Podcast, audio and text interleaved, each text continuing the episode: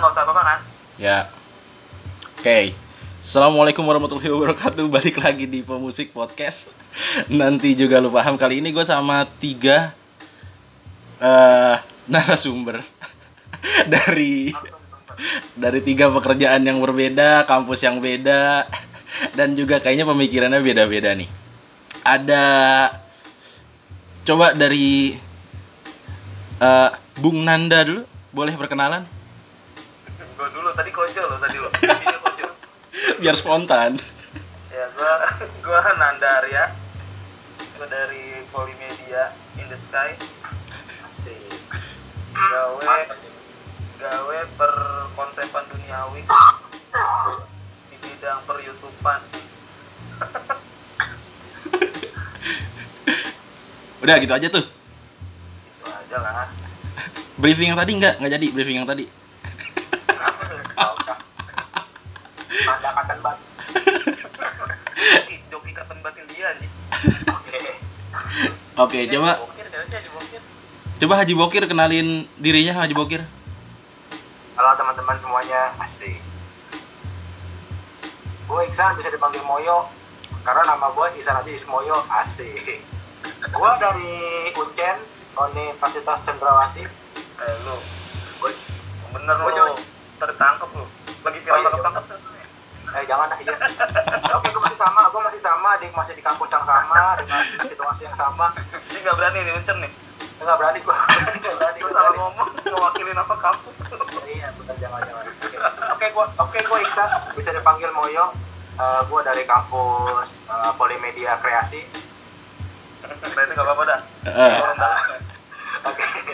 Pekerjaan gue saat ini adalah sebagai creative director, rentenir.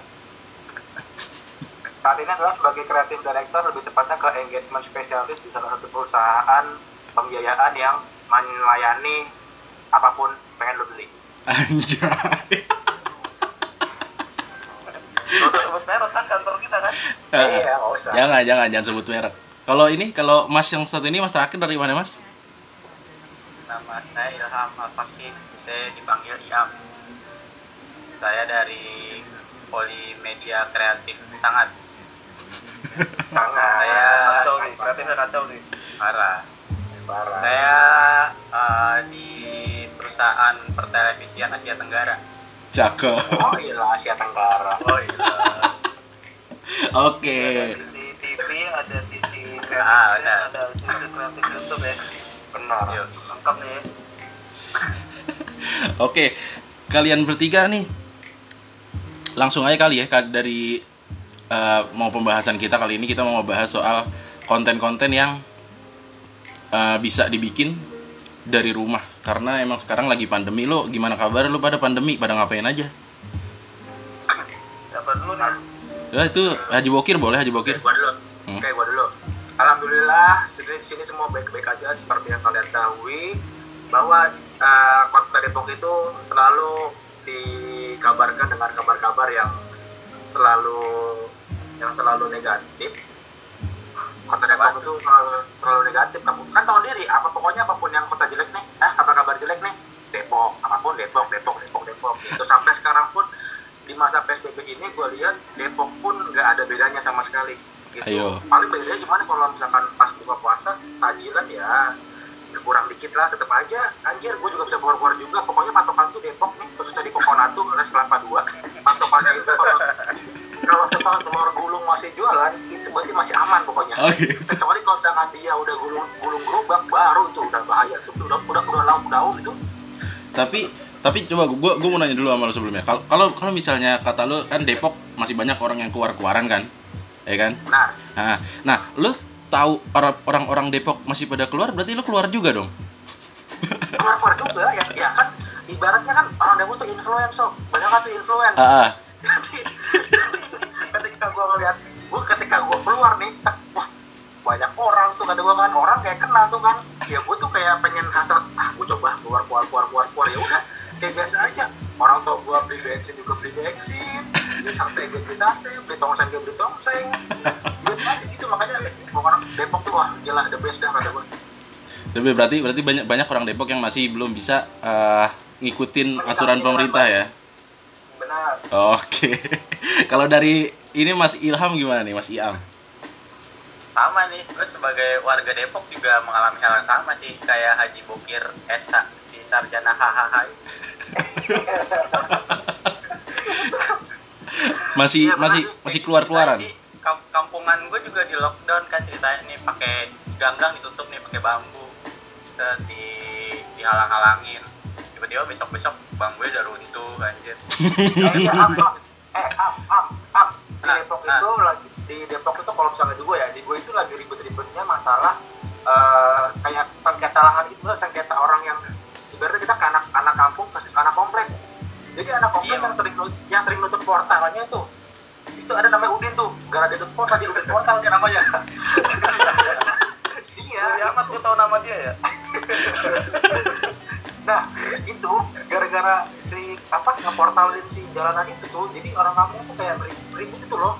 Apa kayak sengketa gitu? Maksudnya apa gitu loh? Iya emang jauh. Lu dari sisi apa kalau lu? Lu sisi kampungnya apa rumahnya nih?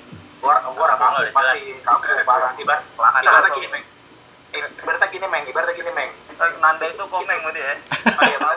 Iya. Nanda. Gini nan. Ibaratnya gini. Kok dia nutup jalurnya, tapi jalurnya dia itu berhubungan dengan apa ya? Ibaratnya dia jalan tikus itu loh meng, jalan tikus menuju ke jalan rayanya. Nah, pertemuannya. Bener. Nah, dengan ditutupnya, akhirnya warga itu harus muter jauh lewatnya. Gitu. Nah, ibaratnya gini.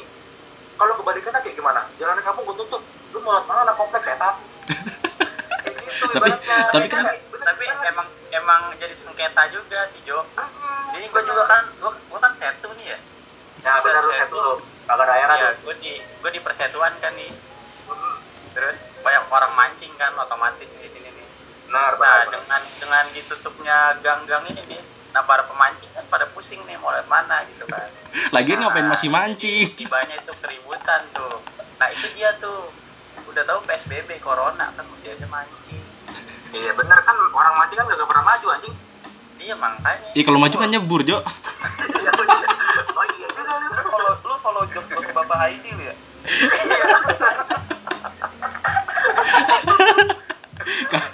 Oke, coba kalau dari Nanda gimana? Rumahnya ada lockdown-lockdownan juga apa? Orang Jawa nih, bager paling beda sendiri, gue Bekasi gue. Gimana? Kenapa tuh? Gue pokoknya masih sering keluar, masih sering ke Jakarta. Cuman gitu, oh, iya, benar. Lagi itu tempat kalau misalnya lu perlu masuk ke daerah tol Bekasi Barat, kalau lu lagi tuh tempat masuk ke daerah tol Bekasi Barat tuh bakal diperiksa dulu. Apanya? Kalau misalnya lu bawa mobil nih, di depan lu bonceng 3 nggak boleh. Oh nggak boleh. Lu kena persneling tengah. Iya di depan bonceng 3. Boleh di depan main. Nah, boleh di depan boleh. Lagi tuh gue pernah di depan 2 orang boleh, tapi di kanan sampai supir. pakai jalur ya. Jadi intinya pegangan spion. Jadi intinya kalau di depan lu berdua harus satu kakak gitu katanya. Oh gitu. Iya, satu rumah. Makanya kena. Nah, kalau dia punyanya adik gimana? Kagak ada adik berarti.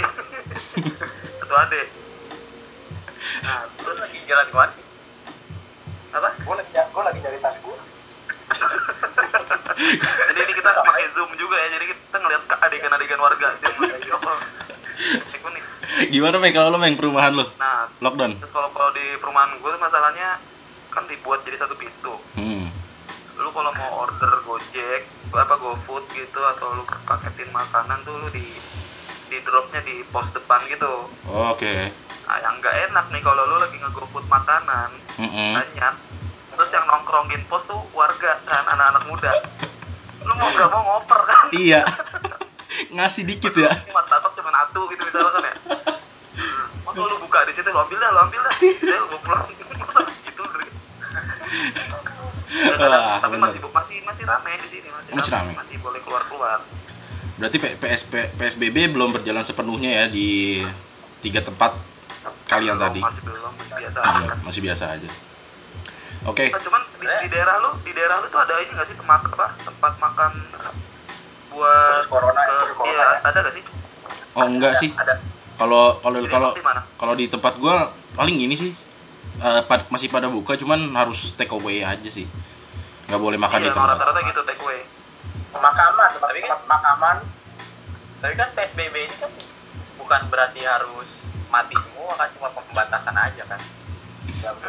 Jadi ya sebenarnya aktivitas masih boleh berjalan dengan semestinya, cuma dibatasi kan. Iya betul. Mas Haji Bokir, bisa diam nggak Mas Haji Bokir? Ini di luar Bekasi sama Depok nih. Kenapa? Tadi gue habis dari Lawless guys. Yang biasanya rame banget guys. Lu yang sekarang mau nikmatin Lawless versi sepi, lu beli langsung dibikinin, lu hari ini ke sono deh. Oh iya benar ya. Gue sampai sono nih, gue kira penuh kan di depan tuh. Pas gue masuk pesan nah pas gue datang ke sana kan penuh banget tuh di depan nongkrong kan. Pas gue beli, orang-orang yang nongkrong di depan langsung pada masuk ke dalam, ternyata apa yang chefnya gitu. Jadi nganggur ya, bener. Lu kalau mau kagak ngantri beli Lawless nih tips tuh, lu langsung kaos kemang kan. Iya masih bubur. Ada yang dari Trenggalek sekarang. Itu Trenggalek anjing, lewat Kendal. Lewat anggrek anjir. Tapi kalau gue kasihannya sih yang ini sih, yang para pengusaha makanan, wirausaha tapi enggak mendaftarkan tempat usahanya lewat mitra online. Itu lebih sepi sih menurut gue. Kayak pecel lele gitu kan. Itu mungkin yang harus lebih kita beli sih menurut gue. Ini kalau menurut gue, kalau misalnya kayak pecel lele, nasgor, itu mungkin dia masih bisa mendapatkan karena momennya di bulan puasa ini. Karena pasti mereka kan beli sahur, makanan buka ataupun buat cemilan gitu kan. Pasti mereka masih ada yang beli pastinya. Gitu. Sama ini kalau di tempat gue yang anak-anak muda sini kan baru pada buka-buka coffee shop tuh. Ya betul. Oh iya. Nah, kalau di Depok, Jakarta kan mungkin udah tarafnya lu bikin coffee shop tuh udah bukan yang kecil-kecilan lagi kan, udah start kayak Yellow Truck kayak apa kan. Nah di tempat gue nih, benar-benar baru banget merintis nih, masih yang serumahan atau apa. Nah, lu bayangin baru-baru start Januari, Februari, Maret lagi baru mulai niatnya mau ngedein apa, dia harus stop dulu. Lagi itu sih lagi rame kayak gitu di sini. Betul. Tapi kalau tukang-tukang yang paling menguntungkan di bulan ini adalah tukang layangan sih. Sangat musim banget sekarang. Anjir, tempat gue ngantri juga ya. Iya ya kan. Sumpah. Tapi agen layangan di rumah gue hebat loh. Dia nerapin PSBB juga, yang boleh masuk beberapa orang. Ntar kalau udah selesai baru keluar lagi. Orang di tempat gue mampok. Mampok. Di tempat gue itu mam lagi anjing. Ham. Itu tukang layangan itu disediain sama cuci tangan. Lu bayangin aja layangan layar kertas, terus cuci tangan dulu. Terus megang sobek goblok. Itu aja dagang yang migelak gitu. Itu dagang biar beli lagi. Oh iya benar sih. Oke. Lu bayangin UN, lu tau enggak UN kenapa enggak diadain? Kenapa? Emang ini kan lagi nanti mau kertas cuci tangan dulu. Kertasnya basah. Enggak jadi UN ya.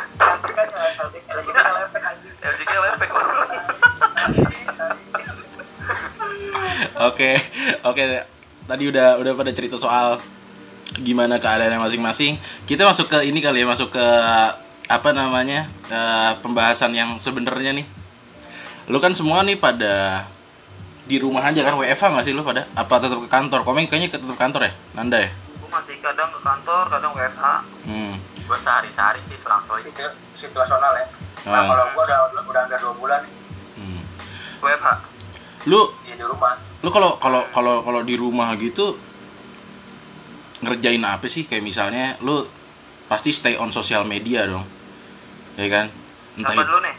Entah itu WhatsApp atau Instagram itu, atau Zoom kayak gini. Nah pertanyaannya, menurut lu seberapa penting sih sosial media buat hidup lu?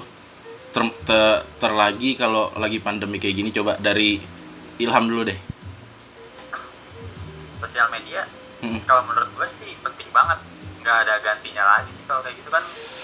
sebenarnya kalau kerja yang lebih gampang pasti ke kantor kan. Yeps. Cuma kalau lagi keadaan kayak gini kan semuanya serba dibatasi, serba sulit lah, apalagi yang kayak naik kendaraan umum gitu kan.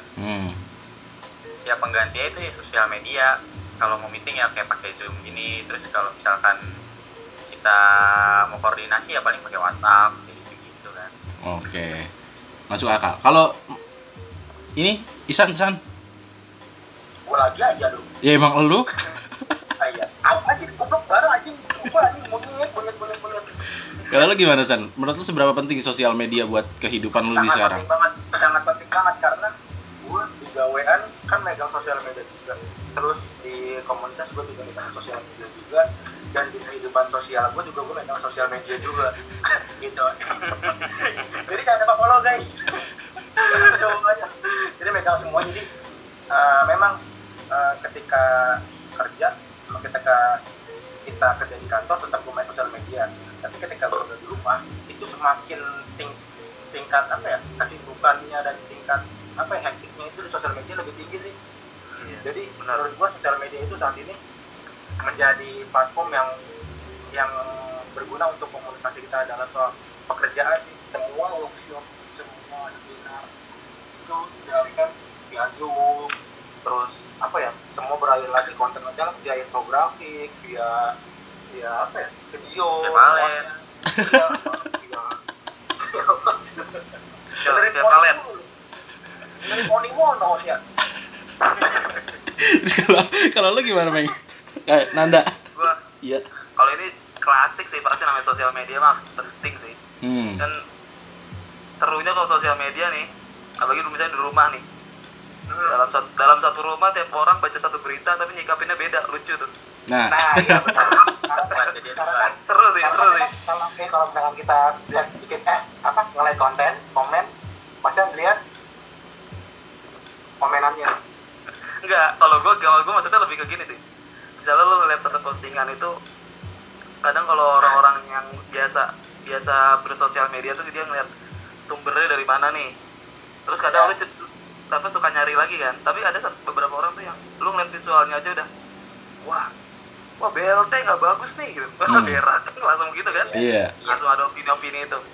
Terus kalau dari kerjaan sih gue saking memanfaatkan sosial medianya sekarang nih, gue sampai bikin web series pakai Zoom anjir. Waduh, mantap. Ntar minggu depan mungkin tayang nih. Asik. Nah, mau ngapain? Web series pakai Zoom. Itu buat cerita aja ya. Jadi ini tuh buat ngedirectnya gitu loh. Bukan aplikasi Zoom ini gue manfaatin jadi web seriesnya, tapi ini buat ngedirectnya. Kalau di Zoom briefingnya gitu, buat briefingnya. Nah, terus untuk ngerecordnya emang konsepnya tetap video call kayak gini, tapi kita tuh suruh si talent itu sediain ke HP sama tripod di belakang kamera belakang laptop. Jadi gue tetap dapat file high resolution-nya dari HP. Iya. Nanti mereka kirim, gue yang jahit. Emang konsepnya video call. Mantap. Keren sekali bapak konten kreator yang ini. Manfaatkannya loh. Itu. Ada aja. Semua ada aja. Semua ide bisa terangkat. Kayak ini nih, gue tadi lagi pergi di telepon Haki. Bikin podcast. Oh iya, bener juga ya. Bikin podcast tuh simple sebenarnya. Iya. Udah 14 tahun udah gak ketemu nih. Kuliah lulusan 35, kuliah lulusan 2021.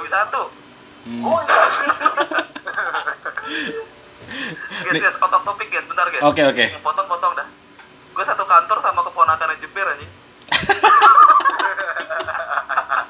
Yang mana? Siapa? Ada dah, pokoknya tahu keponakan jepir jual satu-satu.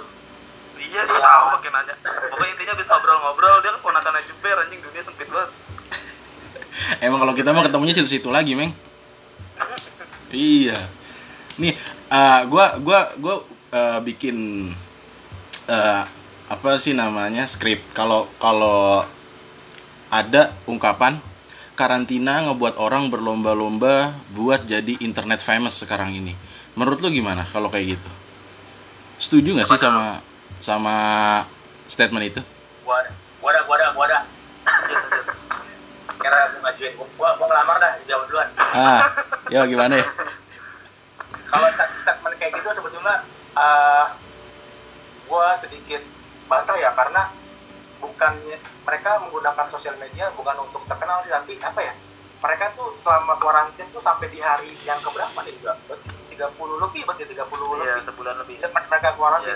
Gila anjing, lu merasa stres banget, stres, gabut, suntuk. Iya, kalau misalkan mereka kayak bisa gugur gini masih bisa keluar-keluar, mereka yang tetap di rumah terus ngendep, terus apa ya, ya elah bete banget anjing, tiap bangun keluarnya yang buka HP, kasur, mandi, buka, sahur, udah gitu doang kerjaannya. Itu menurut gua menjadi bahannya dia, meluangkan ekspresinya dia sih, kayak ekspresi stresnya ataupun ah yaudahlah bodo amat lah, gua di rumah ini ngapain gua malu, cuek aja, nah kalau misalkan gua berkarya gue bisa menghasilkan hal yang baik untuk orang lain, kayak gitu mungkin. Bukan untuk tujuan untuk terkenal. Terkenal tuh bonus sebetulnya. Oke, benar, setuju. Kalau dari Mas Nanda? Kalau gue masalahnya Mas, sebenarnya bukan apa ya, Mas, lebih ke perubahan, kayak lu lebih jadi lebih etik aja pakai sosial media gitu. Adaptasi ya? Enggak, lebih progres penggunaannya tuh jauh lebih meningkat gitu loh. Apapun bisa lu lakuin, kayak teman gue nih salah satunya. Ada salah satu teman gue zaman kerja, dia biasa ketemu artis, punya foto banyak sama artis, dia tuh nggak pernah update sama sekali sama artis itu loh. Ya buat apa ya, buat kenang-kenangan aja. Saking gabutnya ini sekarang, karena mungkin dia anak rantau, semua keluarganya di daerah, dia cuma karantinnya di sebuah kontrakan gitu doang. Kalau lu masih oke lah sama keluarga ya. Dia gue lihat sekarang udah mulai kayak aktif, kayak flashback sedikit, kayak wah lagi tuh gue pernah syuting sama ini, dia upload terus captionnya cerita gue lagi tuh syuting sama dia tentang ini, yang awalnya dia nggak mau pernah post gue beraktivitas sama artis siapa, akhirnya sekarang nge-post itu. Menurut gue ya udah kayak ya lu udah susah sih sekarang, harus gimana caranya biar nggak jenuh gitu loh. Kalau gue mungkin satu sisi gue masih ada kesibukan, lu kalian juga masih ada kesibukan, jadi nggak terlalu perubahan nggak begitu drastis gitu kan. Iya benar, kayak Berta lu buka laptop aja terus gua kenangan kita dalam masa kuliah, terus ngeliat kita yang terkenang, akhirnya bawaannya pengen ngupload ke grup ya kan. Sebetulnya itu apa ya, menjadi waktu luangan sih sebetulnya. Kalau di bidang kita tuh ya, kalau kayak kita masih di kreatif, masih produser, masih apa, masih jarak jauh. Yang kasihan tuh kalau pada campers men. Ya benar. Support gitu, production support gitu ya. Lu hari kayak gini maksudnya gimana? Paling lu bantu ngeset Zoom kali, atau lu motret digital lagi tren kan? Nggak bisa main susah campers itu. Gue tuh bener-bener kadang ngeliat gila deh. Ya kira kabar apa gitu? Iya. Kalau menurut gue udah lebih. Kalau menurut lu gimana? Kalau menurut gue sih, ya benar sih, kayak lebih orang-orang pada lebih nyari kehidupan aja sih, lebih nyari ya bersosialisasi kayak hari-hari biasa, cuma dengan cara lain sih menurut gua. Kan kehidupan sekarang cuma berputar di sosial media gitu kan, online semuanya. Pokoknya jadi, gimana caranya? Sebenarnya sih gua ngelihatnya orang-orang jadi lebih kreatif sih sekarang. Segala hal bisa diciptakan sekarang kan. Orang-orang sekarang melakukan hal bodoh untuk sesuatu karyanya, hal-hal yang bodoh tuh sampai ngapain? Bukan bodoh kali, yang liar kali. Benar. Konyol. Karena emang sekarang kebebasan berekspresi dijunjung tinggi ya. Dan yang gua bangga sih sekarang para wanita jadi bisa masak loh. Jadi balik ke masalah lagi. Jangan cewek, cowok aja banyak yang masak. Iya. Wajar. Kalau teman-teman gue sih bukan masak sih, dia lebih ke apa? TikTok mereka. Bikin TikTok. Heeh. Joget-joget gitu loh. Saat ini gue pakai platform TikTok kok.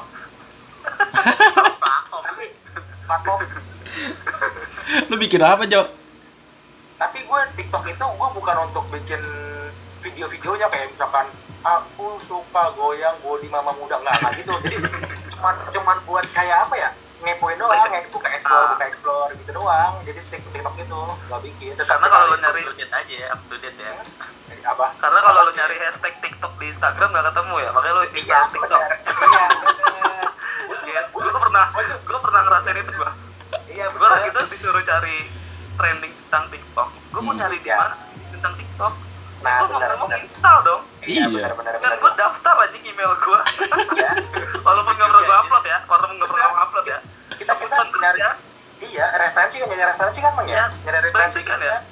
Gue lagi tuh nyari si ini, nyari si Yusuf Sikuyus. Gue nyari TikTok, emang emang. Oke, kita ngomongin soal konten. Kalau menurut kalian nih, konten kayak gimana yang sehat atau family friendly tapi masih bisa diterima banyak orang gitu kan? Kayak sekarang tuh konten nggak terlalu family friendly, orang maunya kayak isengin orang atau gimana gitu. Tapi gimana caranya bikin konten yang family friendly tapi masih bisa diterima banyak orang, nggak ngomong kasar gitu loh. Sekarang kan banyak kayak ada selebgram yang ngomong kasar tapi disukain kan, yang rambutnya gondrong kayak si itulah. Nah, kalau menurut kalian gimana caranya bikin gimana caranya bikin konten yang sehat, family friendly tapi masih bisa diterima banyak orang gimana? Coba dari ini deh, Mas Nanda. Hah? Kalau ngomongin konten sehat, sebenarnya orang awam ngelihat konten aja tuh udah bisa nilai deh itu konten sehat apa enggak ya? Belum tentu, Meng. Orang tua enggak. Sebenarnya nih kacamata kasar ya. Ketika ngelihat ada orang prank tuh nabok gitu, nonjok atau apa, itu sebenarnya udah tahu lah ya. Ya kayak yang lagi kasus sekarang yang itulah, yang masalah waria itu. Iya. Mata awam aja masih bisa ngeliat itu jelek kan, buruk kan. Cuman yang semi-semi positif atau negatif kan yang menurut tuh tadi kata-kata kasar itu kan. Nah itu semi positif, semi negatif nih, orang ada yang nggak gitu. Ada pro kontra. Ada pro kontra. Cuman kalau yang menurut lo gimana cara bikin kontennya sehat, sebenarnya harusnya tuh orang kalau pakai otak, hati kecil nuraninya dia harusnya udah bisa sih. Cuman dia kayak, aku pengen dobrak sehat gue ini biar gue famous gitu atau gimana lah. Nah, kalau masalah kata-kata kasar, sebenarnya ya, lu YouTube tuh ada fitur kalau akun apa, kalau tayangan lu pas upload tuh, ini konten untuk 21 tahun ke atas. Ya benar. Tapi resikonya ketika dia klik itu, dia nggak akan dapet penonton anak-anak kecil. Iya. Dimana anak-anak gitu, jadi kayak dia gitu serba salah. Ketika dia ngaktifin, jadi gue aman sih konten aktifin kan, gue nggak salah dong, karena konten gue begitu. Terus harusnya kecil, nah itu sih harusnya gimana ya? Harusnya ya lu ngerti lah kalau buat yang 21 tahun ke atas tuh ada resikonya gitu loh. Jadi emang sekarang sosial media udah ada filternya ya buat misahin mana yang baik mana yang enggak. Buat anak-anak, ya. Tapi Instagram kayak gitu nggak sih, Meng? Instagram juga kayak gitu loh. Oh gitu, ada itu. Lu tau gak sih kenapa orang-orang ngejar banget anak kecil ya? Anak kecil nih nonton tayangan, sekali klik nonton, dia tuh gak bakal nge-skip iklan. Oh. Mana tahu dia, mana dia ya, dia juga belum ngerti ya. Belum ngerti. Yeah. Dan lu tahu, anak kecil itu tombol subscribe itu jadi mainan, men. Ketika dia ngeliat tombol merah, terus di tayangan dikasih lihat tombol merah itu bisa diklik, tekuk jadi abu-abu, jadi berwarna yang beda, itu tuh jadi mainan dia. Wah. Wow. Jadi sebenarnya jadi bahan riset YouTube juga ya, itu masuk ke psikologi ya, juga. Gue pernah bahas ini sebenarnya. Nah, makanya kenapa kayak ada konten, lu pernah nonton konten nggak sih yang masak pakai alatnya yang gini tuh? Iya. Videonya gede banget, men. Karena anak-anak ini mak bingung kan mau nontonin apa, kok gue cari. Benar. Karena kalau yang ada trending itu sekarang yang konten makan es krim doang, pengen unboxing es krim. Ya kan? Iya. Mending zaman lu kalau mau browsing sekarang nih, Diwan makan bakso anjing, gocap 50 juta view-nya. Diwan makan bakso. Nih ada anak kecil cuma makan bakso, men. Kepedesan. 50 juta view-nya. Iya, itu saking. Gila kan? Efek udah habis kali tontonan yang mereka favoritin kali ya, jadi nge-searchnya asal pencet gitu ya, apa yang ada di suggestion di kanan aja di yang tapi banyak viewersnya gitu. Terus kalau ditanya itu konten Diwan makan bakso sehat apa enggak, ya sehat-sehat aja, orang yang ngapa-ngapain. Iya, makan bakso aja mengedukasi apa enggak. Agak biasa aja. Mungkin balik lagi ke tadi, kayak mereka pengen bikin konten yang out of the box gitu kan, jadi ya gimmicknya tuh ya udah berlebihan mungkin lewat batas. Jadi bisa dinilai orang ya mungkin gak sehat atau apa. Ya mungkin sehat-sehat mah gue bisa nilai gimana deh. Cuma mau ngelakuinnya bisa enggak gitu loh. Tapi kalau yang gue tahu yang viewersnya banyak itu yang ini, yang bikin kolam renang di tengah hutan itu loh. yang riba itu kalau itu hasil gua hasil analisa gua lagi itu sempet itu konten internasional kan. Oh gitu. Gua pengen banget login tuh login tuh channel gua lihat analitiknya, gua yakin tuh semua negara buka deh. Coba kayak Instagram lu, pasti Instagram lu Depok paling gede, terus apa ya kan? Gua yakin kalau channel itu tuh si orang-orang ngebangun kolam berenang. Thailand, Uzbekistan gede, Indonesia gede, pasti dah. Pada kepo, men. Iya. Soalnya nggak pernah kepikiran. Satu, kenapa itu konten internasional dia pakai bahasa Inggris? Terus di kontennya dia kagak ngomong bahasanya kan? Iya. Speed duration doang, di speed duration. Jadi itu orang Ukraina, orang mana juga. Kalau dijual film bisu itu jadinya. Film bisu benar. Iya. Coba kayak kontennya Kojo, Ramadan tiba. Emang orang Nepal mau nonton? Iya. Kagak ngerti dia. Mana ngerti dia. Nah, coba lu bikin Jo, rumah lu dijadiin tanah, diganti. Udah modern jadi tanah. Itu namanya penggusuran. Nah, tadi kan kita nyinggung soal ini nih, nyinggung soal konten kontroversial, ada pro ada kontra di Indonesia. Sekarang konten kontroversi itu makin banyak kan, kayak orang bikin sensasi apa biar dikomen. Jadi tuh mereka bikin sebuah karya itu bukan buat karya tapi biar dikomen sama orang atau di hate gitulah. Contoh lah kayak misal lagu diss kayak gitu, atau kayak yang prank-prank bikin orang batal puasa tapi dikasih uang kayak gitu. Terus itu menurut lo gimana tentang konten-konten kontroversial kayak gitu? Apakah itu emang ada pasarnya tersendiri atau emang ya gue iseng aja bikin, yang penting gue banyak view, AdSense masuk dan lain-lain? Coba dari Jo lah, admin Aureceh ya admin Aureceh jangan tuh, gue sebel banget gue gede banget. Jadi buat pendengar pemusik ini nih, sebenarnya si Kojo ini admin Aureceh drama Twitter ID. second account-nya ini kegoblokan apa ya dah. Satu lagi shit posting.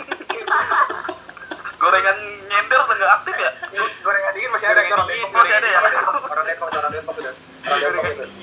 Coba Jo, gimana Jo lu Jo soal konten kontroversial? Oke, konten kontroversial.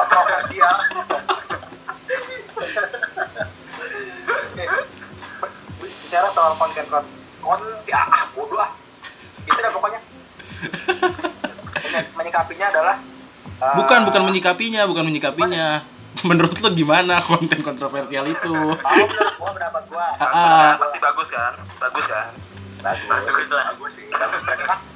Mereka berjuang untuk mendapatkan money itu dengan cara dia sendiri, bagus itu, positifnya gitu. Nah, standpoint dan kreator itu punya cara sendiri untuk mendapatkan suatu karya atau suatu kebanggaan tersendiri. Bagus tuh, idealis bagus dia. Cuman baik lagi otaknya itu dia no brain anjir. No brain. Dia brainless anjir, dia brainless. Bukan kayaknya. Brain pong. Iya. Otak opong. Gue pengen tahu sebelum dia bikin konten dia ada brainstorming kayak kita kayak gini kan, misalkan meeting dulu atau cuma satu arah doang ngobrolan nih, misalkan bikin dia kaca ya. Iya, misalkan gini. Yuk bikin apa nih? Udah ternyata tadi gua tahu lo gitu. Kayak gitu bisa ngaco. Kayak ngobrol gitu loh, searah doang jadinya. Enggak sih, kalau menurut gua brainstormingnya tetap ada. Cuman mereka tuh kayak ada. Heeh, kita juga kayak heeh, kita bikin apa ya gitu. Kita bikin apa ya? Mereka itu semua ke lockdown anjir. Kayak lu kemarin bikin tuh Ji yang bangunin sahur gimana lu? Ininya. Siapa sih koordinasinya lu? Lu Haji Bokir. Oh aja gitu. Nah, jadi gini kayak misalkan contoh case gue ya, misalkan contoh case gue tuh selalu, gue dari yang awal konten gue itu adalah gue bikin yang namanya darurat metal, yaitu gue musik online. Jadi gue musik gue lakukan secara online, itu gue cuma cukup untuk, kalau gue cuma cukup ya by WA doang sih, bikin konten ini apa nih, musik online, misalkan perang sarung online, ya udah by WA, lu kirimin video ini ya, gini-gini, kita madep sini, udah gitu, mereka juga ngerti kok, karena kita sama-sama basicnya itu basic konten. Basic konten, basicnya komedi. Iya, basic yang komedi, konten komedi kita. Iya. Pokoknya yang penting itu bikin konten jangan merugikan orang lain gitu. Iya benar. Nih kayak misalkan, sebetulnya gua konten negatif dalam artian perang sarung. Misalkan perang sarung itu kan negatif lah ya. Nah, bagaimana caranya kita mengubah negatif menjadi positifnya? Dengan cara ya udah virtual lu, dengan gebuk tapi kagak kena, tapi lu jatuh, gimana caranya? Ya gitu virtual lu dah. Keren. Ya kan ya? Iya betul. Tetep aja. Kalau ada mak-mak ngeliat konten lu, wah tawuran gua lu itu. Ada aja tuh. Mending gua diginiin sama netizen banyak-banyak yang nge-demo gini. Kasihan maknya kalau ngeliat. Tapi mak lu ngeliatnya gimana? Kalau kan lagi sepi, gue gak berani sih kalau misalkan ada perempuan. Nah, mak lu kagak punya Instagram emang? Iya, kak. Ada, kan gue blog. Nah, masalahnya dia follow Aureceh kan gak, anjing? Gue kasih sih akunnya. Maksudnya follow Aureceh dia pasti. Iya, anjing emang. Tapi menurut gue kan, case gue itu kan menjadi apa ya, hal yang beberapa hari lalu itu menjadi hal yang rame nih di komennya Aureceh. Cuman akhirnya si Aureceh itu menonaktifkan si komentarnya. Jadi sih ada kasus apa lu sih? Jadi si konten gue itu diambil backsoundnya, diambil sama dia meng. Dia itu nggak mau. Gue nggak ngatakin dia. Gue nggak ngatakin si Aureceh itu. Nah, video gue itu diambil backsoundnya doang, dikanibali sama dia, dengan dia bikin lagi si kontennya. Dan gue percaya itu adalah orang-orang Aureceh yang bikin kerupulnya dia, bukan dari video orang, karena komponen video orang pasti bakal nulisin si kreditnya. Oh iya, gue mau nanya nih, itu sebenarnya admin kayak gitu umurnya emang masih di bawah 20 tahun atau kayak gimana sih? Kayaknya masih itu, ini ya. Itu beda-beda sih, cuman beda-beda susah sih, kita kan nggak bisa menang-menganalus dan mencari tahu kan, kecuali emang kalau bilang kita akunnya gimana doang kan, kita doang orang nih. Iya, oh iya. Nah, menurut lo gimana sih? Dia itu ngambil backsoundnya doang. Mereka nggak mau nge-repost karya orang, tapi mereka malah membuat sendiri. Menurut itu gimana? Tapi kita tahu karena kita diambil. Tapi itu backsoundnya lo bikin sendiri apa gimana? Bikin sendiri dengan lagunya kan lagu yang Ramadan tiba tuh yang pokoknya yang remix lah. Nah, gue mixing tuh pakai lagu-lagu tawuran. Misalkan ada suara petasan, ada suara-suara woi balikin aja, ada suara klakson motor, ada suara geber motor, itu jelas banget, itu udah fix sama banget. Nah, diambil lah backsoundnya doang. Nggak bisa watermark dong suara. Mau gimana watermark? Masa suara gue masukin? Nggak bisa deh, Don. Bisa. Audio jatuh. Gitu. Audio jatuh. Iya kan, watermark ada. Suara robot. Kalau menurut gue soal konten lo, itu sih tergantung ke attitude si yang ini ya, yang yang ngebajak itu. Kalau misalnya mereka tahu attitude-nya, yang nggak bakal mungkin sampai ngambil sound mixingan lo sampai di repost tanpa ada tag-nya kayak gitu. Itu kembali ke attitude sih menurut gue. Dan dari yang kemarin gue tayang di Trans 7 itu sombongnya ya Allah. Ya, itu lo dapat info dari mana, Jo? Jadi dari pihak News Trans 7 itu nge-DM gue aja, resmi sih, maksudnya pakai caption dengan bentuk surat gitu loh, caption panjang gitu loh. Dengan ini, misalkan Ican sebagai produser effect gitu misalkan ya, dia pakai surat gitu panjang caption. Gue rasa dia tahu kecocokan gue sama si Aureceh itu. Karena mungkin dia pertama ngeliat si IG-nya, ini pandangan gue ya, dia melihat IG-nya si Aureceh dulu, terus nge-credit kan tuh akhirnya nama gue. Nah, setelah seminggu kemudian gue akhirnya dikasih tag kredit sama gue. Dan lo tahu itu kenapa akhirnya dia bisa sadar? Itu di-PC sama teman gue tanpa sepengetahuan gue. Di-PC via apa? Via lain anjir. Jadi via line di chat sama dia, misalkan kak mohon maaf ini benar ya akun Aureceh, iya benar ya deh. Langsung jelasin tuh kalau misalkan video konten itu sebetulnya udah pertama kali dari ini akun ini nih teman saya duluan tagin tuh IG gua blablabla. Nah pas itu juga pas di apa tawon di kredit gua update kan tuh si apa akun Aurecehnya nggak tagin gua, baru di DM sama temen gua itu gua tahu yang ngechat kasih tahu tuh buktinya oh beneran. Nah mungkin setelah 7 tuh mulai pertama di Aureceh baru ke gua nge-DM pas tayang di TV. Dia pinter, maininnya gua dulu sebagai bumper baru Aureceh videonya gitu itu dulu yang kebagian tuh. Cuma iya. kasus kredit sih emang begitu sih orang-orang yang megang sosial media tuh. Ya, contohnya lu tau gak sih yang lagi ramai sekarang tuh ini yang kalau lu dulu zaman dulu nonton bioskop tuh yang himbauan gak boleh merekam. Yes. Iya benar. Nah, si orang itu kan dulu-dulu dicari kan? Iya. Yeah. Ya. Siapa sih sebenarnya? Beberapa. Baru dia tuh ketemu men. Instagramnya ada. Oh dan ada. Dan orangnya masih hidup. Iya.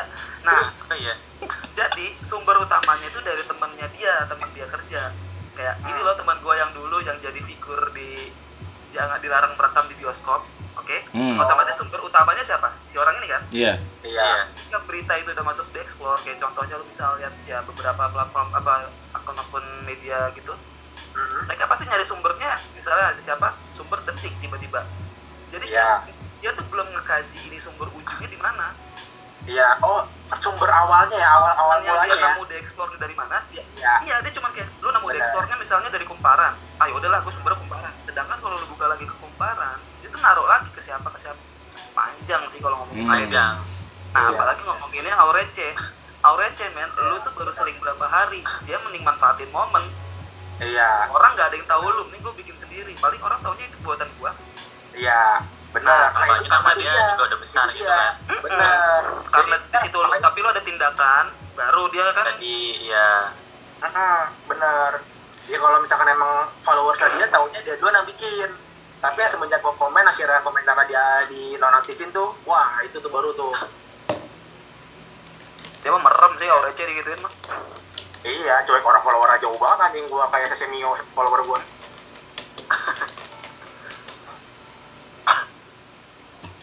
Nih, lu tapi pernah gak sih denger kayak apa namanya statement kayak copyright itu hanya punya Tuhan? Jadi setiap apa yang lo upload ke sosial media itu pasti udah punya rakyat sosial media gitu. Lo nggak mungkin ini punya gua kecuali itu emang karya kayak lagu gitu. Menurut lo gimana kalau kayak gitu? Coba Tapi kalau di sosial media emang udah ada peraturan hukumnya ini belum sih yang legal gitu tentang copyright kayak misalnya kayak di TV lah gitu. Kayaknya belum ada deh. Mereka ada, cuman copyright-nya itu kayak misalkan kita ngupload lagu yang pas dibahas tuh sama Beach, sama Bos. Kita ngupload sekali, terus kita mau ngupload kedua kalinya itu kadang kan ada yang ajukan banding tuh. Video is blocked, ya kan? Tapi kita bisa ngajuin banding di situ. Akhirnya bisa lagi video kita tayang, nggak jadi blocked. Itu ada sebetulnya copyright-nya. Masuk ke bagian. Itu kan ngomongin fakta. Itu kan pertanyaannya kan pendapat lu kan? Iya. Iya. Kalau ngomongin pendapat mah susah, bro. Nih, lu ngomong apa tadi, Ki? Lu apa? Musik. Kalau musik kan musik boleh tuh di copyright. Lah, emang itu karya asli kan udah ada labelnya. Nah, misalnya mau dikait-kaitinnya enggak ada copyright itu punya Tuhan. Lah bener. Itu musisi main lagu pakai apa? Gitar tuh gitarnya berarti dulu penemunya. Iya, dia pakai software Audition. Dia pakai software Audition nih. Coba dicari. Auditionnya bajakan apa enggak? Anggaplah ori, siapa yang nyiptain ori itu Audition? Kalau orang-orang tuh harus ngehargain itu, lu tau nggak? Satu karya nih lagu nih, terima kasih di bawahnya banyak banget.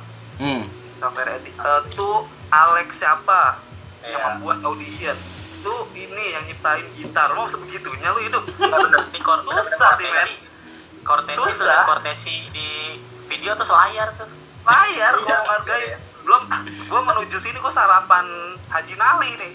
Ayah, pasti vaginal dihajar. Ini yang bikin gue sarapan pagi loh. Gue thank you-in juga. Gak tau begitu sih. Nah jadi kayak lu harus menurut gue nyikapinnya lebih ke bukan siapa copyright tuh lebih ke ngehargain.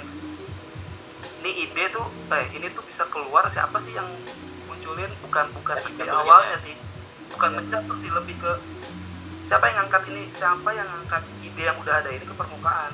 Jadi, contohnya tawuran sarung tuh kan penemunya udah ada, anggaplah ini tawuran sarung kasusnya ya. Tawuran sarung udah ada, lagunya itu lagunya Opik kan, lagunya siapa itu?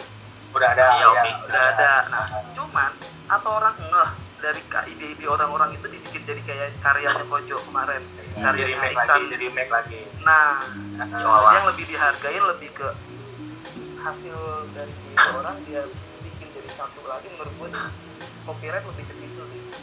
Kalau punya sama aja, semua juga punya Tuhan tuh. Betul. Sama aja kayak gini guys. Kalau misalkan di gue, kayak misalkan gue gambar nih, cara beda lain ya, misalkan yang gue artinya dalam hal lain. Gue gambar grafiti ya, gambar grafiti di tembok jalanan, itu ruang publik dong. Ketika gambar gue dihapus, ya udah sorry, oke, fine. Nah, gue nggak boleh marah karena ruang publik. Sama aja kayak sosial media, lu di ruang publik kan itu. Ketika kalian udah ngomong orang, ya udah sorry, fine. Tapi main hukum rimba, gebuknya dari belakang. Hukum maya berlaku kalau di sosial media lain. Hukum maya, bener. Jadi ya, lu berkarya di publik, ketika karya lu dijiplak atau diapain, ya udah isok ya main. Kecuali emang dia menghasilkan uang, kayak misalkan di YouTube, ya kan? Kayak misalkan kasusnya itu yang payung somplak ya kan? Iya. Yeah. Ya kan? Itu kan jadi banyak orang yang mengaransemen mengcover lagunya tapi dia nggak izin, akhirnya dia terkenal, gua nggak dapet apa-apa. Cuman guys, lu tau nggak kasus copyright sekarang yang paling berat apa tuh? Di Instagram tuh fans lagi mulai mencari para Ventela, bukan Ventela doang, semua brand lokal yang pakai strip gitu ya, yang ala fans mereka tuh udah keblok gila loh. Fans inch. Kalau ngomongin ya brand lokal, emang konsepnya tuh kalau nggak Converse fans. Benar. Iya benar. Karena dia paling. Cuman ya gimana ya, gila kali. Model sepatu tuh emang gitu-gitu doang nih. Model sepatu nih kalau nggak Air Jordan, terus betting app bikin lagi sepatu bentuknya kayak Air Jordan, sama begitu gemuk.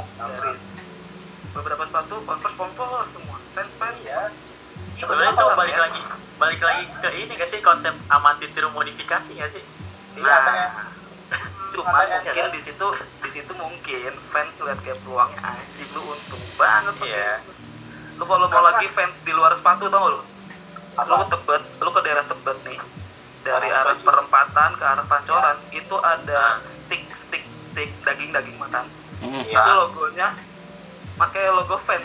Nama warung sticknya apa gitu, tapi ala fans itu yang namanya padahal warung stick doang.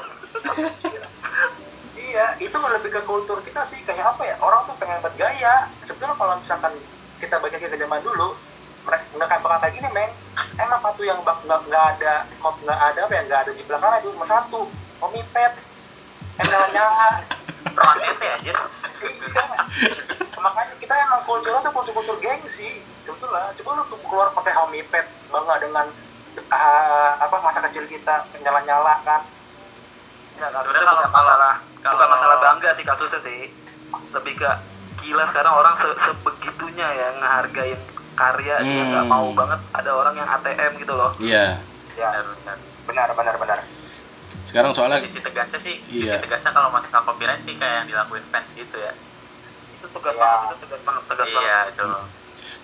Tapi udah take down semua belum sih, Meng? Apa kenapa? Udah take down semua belum sih yang di Instagram itu? Yang Ventela sih masih selamat, beberapa brand ada yang kayak mirip-mirip Ventela, masih kecil-kecil kayak followersnya 1,000 cobaan itu. Udah reseller. Ada reseller mungkin gitu loh kan. Iya. Yang kena itu yang kayak jual-jualan gitu, apa akun aslinya kena juga sih? Kalau lu buka sekarang Ventela masih ada, makanya pas gue lihat di USS tuh itu gue liat akun-akun kecil gitu sih. Setahu gue emang yang disasar sama si fansnya itu tuh kayak yang penjual-penjual gitu loh, yang dia ngejual nyantumin harga gitu-gitu. Oh, kalau Ventela kan dia di website lagi ya atau di apa ya? Iya, setahu gue jadi di soalnya ada peraturannya lagi tuh. Di Instagram cuma katalog berarti hitungannya. Iya. Benar kayak gitu. Oh, iya benar promosi. Iya. Oh, berarti tuh bisa kalau dagang yang kayak KW-KW bosan harga. Iya. Jangan dagang yang KW. DM gitu. Minat DM. DM. udah. Oke. Weh, Meng, belakang lu siapa tuh, Meng? Di gua. Siapa tuh? Nandor. Kicau manja denger lah. Oke, terakhir nih pertanyaan terakhir nih. Menurut lo, apakah dalam pembuatan konten harus ngikutin pasar gitu? Atau lo idealis aja sendiri gitu, walaupun lagi nggak Ramadan, lo bikin aja konten Ramadan gitu. Atau lo harus ngikutin pasar banget gitu lo, biar ya kasarnya biar laku lah konten lo gitu. Menurut lo gimana? Apakah pasar bisa diciptakan atau lo masih mau cuman ngikutin pasar aja? Dari ini dulu deh, nih si Pak Haji. Gua Haji Doni. Nah, harus ngikutin pangsa pasar atau enggak? Baik lagi kebutuhan kontennya apa sih? Kalau dari gua, karena kalau misalkan gua mau buat konten untuk yang notabene untuk kantor, ya gua harus mencari apa yang lagi ngetren sekarang. Misalkan TikTok, berarti gua dalam bentuk engagement di kantor itu, oh ini kali ya, sama teman-teman ini kali ya, biar mereka tuh senang kita ada syuting. Ya itu penting banget nih, mengikuti pangsa pasar. Tapi kalau misalkan gue berkarya secara independen, secara sendiri, gue gak bisa ngikuti pangsa pasar. Karena ibaratnya kayak, yaelah lu bikin ini lagi video, gue harus melahirkan hal yang baru. Jadi idealis. Tuh. Gila gak tuh? Cepet tangan buat lu dong. Gila. Gila. Bangga gue sama lu.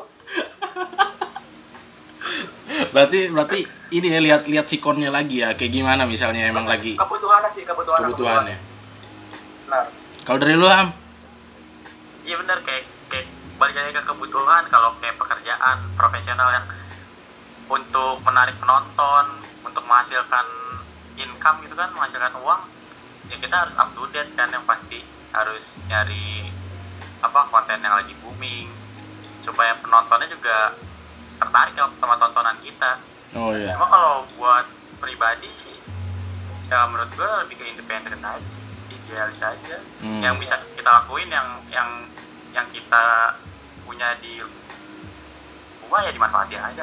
Kalau misalkan kita ngikutin pasar terus kan, ya jadi penonton ada. Iya. Tapi kan lebih mudah terkenal kalau kita ngikutin pasar ya kan? Ya itu balik lagi kan ke kebutuhan diri sendiri. Lu bikin karya mau buat jadi terkenal apa ya emang lu mau bikin aja kreatif. Sebelum ke Nanda, kalau menurut lu semua lebih pentingan views atau like? View lah gua mah. View lah jelas. View ya. Waduh. Like mah cuma algoritma doang. Iya. Cuma formalitas doang dia. Kesalahan kadang orang like sama unlike kan itu selera kan, enggak ngaruh juga. Iya, kadang kan kalau misalkan lu gabut nih, lu juga apapun yang enggak penting, misalkan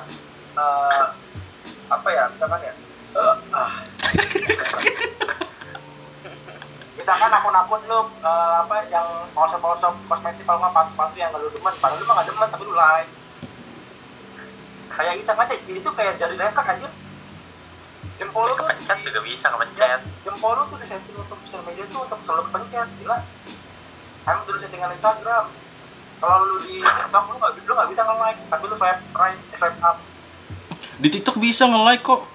Tap 2 kali. Tapi kan harus ke kanan. Enggak, tap 2 kali. Ke kanan. Emang iya? Iya. Ya ketahuan baru. Iya. Ketahuan tuh masih enggak.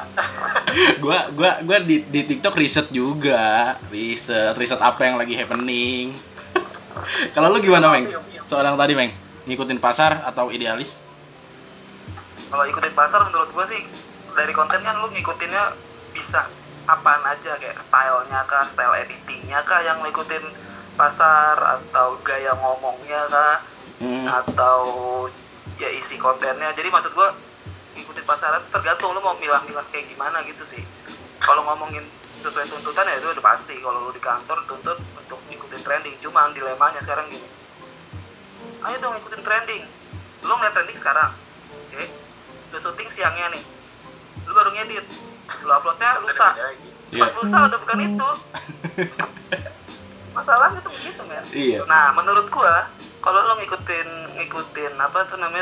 pasar, mungkin menurut gue ikutin pasar tuh lebih ke stylenya. Kalau gue sih selera menurut gue ya. Oke, orang lagi suka tuh nikmatin style kayak gini, anggap kayak lagi trennya lighting merah sini biru misalnya gitulah ya. Iya. Yeah. Ya. Nah itu udah template banget tuh, ketika ada brand yang itu ajuin itu tuh mereka udah, oh iya bagus ya. Sebegitunya men brand tuh. Iya. Yeah. Gila, padahal menurut kayak apaan sih ini cuma warna merah sama biru gitu doang.